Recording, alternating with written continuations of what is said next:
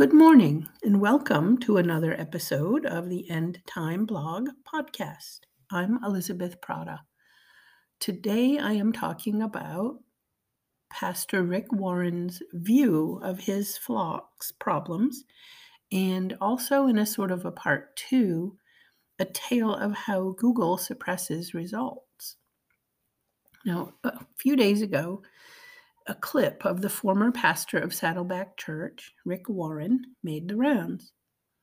It was Warren on camera explaining to an off camera person his philosophy of ministry. He led the cameraman and us, the viewers, through his massive library to what is called his bucket of ministry, which was an actual bucket in the corner of his library containing tools and implements. Warren said that when people ask him, What does a minister do? he refers them to his bucket. Of the tools, the staff, he said, represents that he's a shepherd. The fruit picker reminds him that people grow fruit in their lives.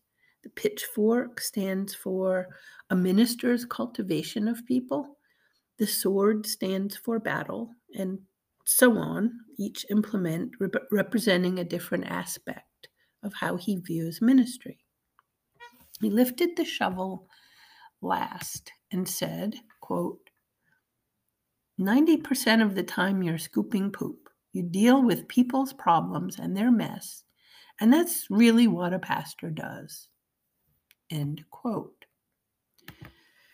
Well, I thought um, that was pretty devastating. I mean, despite having in his bucket of ministry a staff, a pitchfork, a sickle, fruit picker, fishing rod, sword, and tennis racket for serving, representing all the different aspects of a pastor's work, Warren focused on the shovel as a tool that represents 90% of what he does and saying straight to the camera without any sense of embarrassment that the shovel represents his own people's issues and concerns as excrement.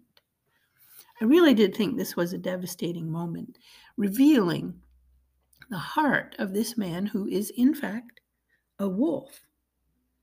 Now, here's the lesson part. Many times, people don't accept that that man or this woman is a wolf because they envision the wolf as an ugly, snarling, drooling, feral animal, which it is. But the wolf doesn't appear to the Christian as that. He appears as a nice, helpful, kind, soft spoken sheep.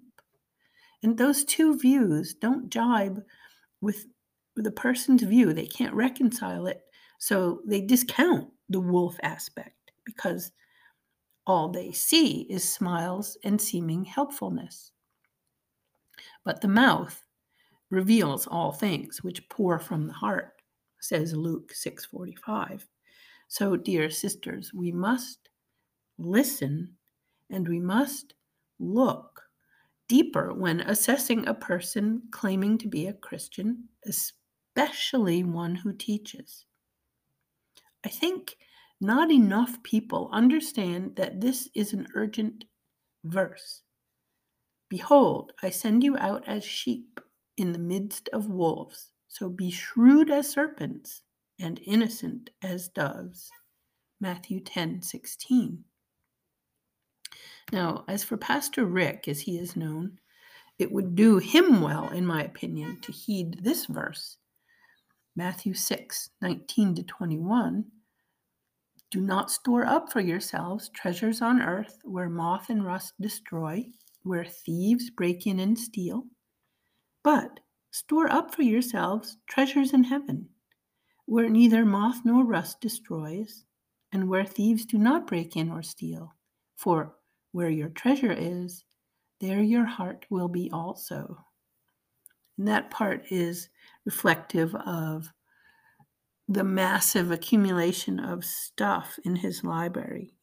Just one item, he said he has 4,000 books signed by the author. He's got hundreds of thousands of books, but 4,000 of them signed by the author, which he noted was in a framed certificate, a Guinness Book of World Records. Anyway, a true, godly, spirit raised shepherd is supposed to care for his flock because the shepherd knows that the Lord purchased his people with his own blood. His people are really only temporarily given to the shepherd. They are, in truth, the great high priest's people. Jesus, as the great shepherd, did not consider his people's concerns to be excrement. He healed the blind with compassion. He touched lepers. He counseled Martha in kindness. He gently spoke to Nicodemus, addressing his concerns and questions with love. Jesus did not put on one public face to his people and then retire to Capernaum for the night and complain about having to shovel their poop.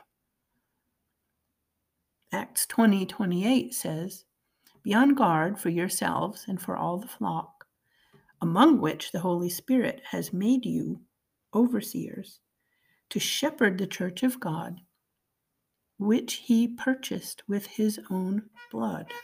It just is a good idea to remember that shepherds are supposed to be gentle, kind, not that they never rebuke or discipline, but to remember that God purchased these people, these precious people, with his own blood. Now, if you have a good pastor who crafts his own sermons, who shepherds his monies for the betterment of the kingdom and not to accumulate or boast, a man who loves you with a gospel love, then you have a good pastor. Pray for him. Now, the part two is I trust little online these days. When I saw that clip with Rick Warren saying what he said, I wanted to verify with a larger context. I mean, maybe the clip went on and he said, just kidding. Or maybe it was cut off so as to manipulate our view of him. Or maybe it wasn't, you know, all of it in total as it seemed. Maybe his words were cut and edited somehow. So I searched for the whole context and I found quickly that it was from a January 2022 hour and 45 minute interview from Carey Nieuwhof. I hope I'm pronouncing that right. N I E U W H O F of Warren on YouTube. It was an interview called, quote, Rick Warren on Finishing Well Why Megachurch Pastors Fail and Lessons Learned Over 42 Years at Saddleback. It looked like the same one. Warren was in his massive library, leading an off camera person through it, pausing to stop and explain certain objects. So I slid the slider looking for that part about the bucket of ministry. I did not see it, not in the whole hour and 45 minute interview. Hmm, maybe it was edited out. So I went back and asked the original tweeter where she got it from but received no answer. So I decided to search further on my own, and here's what I discovered. Ultimately, I still did not discover the original video containing the context around that aforementioned clip, but I found a blog article about it from people I know to be resourceful. And here's what else I found Google suppresses results. I used the Chrome browser and Google, and I searched for Rick Warren in quotes with a plus that forces that phrase and plus poop. The results were zero. It yielded nothing. Now, the interview was just 11 months ago, and I saw the clip of Warren saying it. So, why are there no results? so I went on to try various search terms, but still found nothing. Nothing. Hmm. I have another browser called Dissenter, and that browser uses DuckDuckGo for its searches. not Google. And guess what? I used the very same search term, and immediately there was a result. It is an article on Dissntr, D I S N T R. It's not affiliated with the browser I just mentioned named Dissenter. It's simply a blog that used to be called Reformation Charlotte, renamed Dissntr, minus the E's, D I S N T R. So, isn't that interesting? No results at all on Google, but immediately a result came up using DuckDuckGo. The result was titled, a blog titled, quote, Rick Warren brags about massive library larger than your house, yet he still has terrible theology. So I decided to Google my question. I asked Google, quote, does Google suppress results?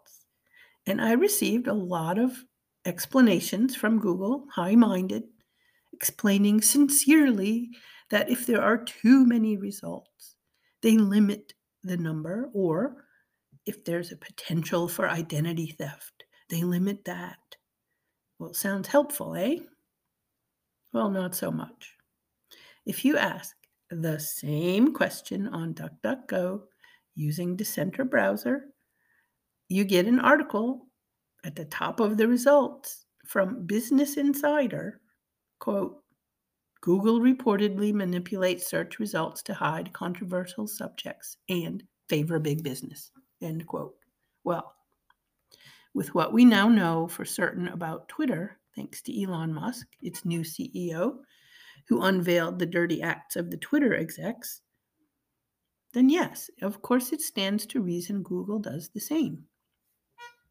Don't be evil, Google. Don't be evil. That was their original motto, you know, Google, don't be evil. So I went back to Google and Chrome browser and searched using that exact title of the blog, and it failed to lead me to the article. It wasn't there. It was referenced in a few pages, but the blog itself did not yield in the search results, even using the exact title. Now, I quoted it, I mean, I linked to it on the blog, so you can read that. It's a reminder to my dear readers that Google is not the be all or end all of searching. As time progresses and the world hates Christianity more and more, hates even anything smacking of conservatism, this kind of thing will occur as a matter of course. Until the day when even posting a simple Bible verse will be suppressed. Now, I named this blog The End Time because we are in the time of the end. This means that the prophecies about Jesus' return could be fulfilled at any moment. His appearing during this long era has always been imminent. So, with that truth on the forefront of our minds, we as believers should be about his business sharing the gospel, glorifying Him daily, and with fervor. Right now, it's easy and free to share edifying content. It may not always be so. Well, this has been another episode of the End Time Blog podcast. Thank you for listening and have a wonderful day.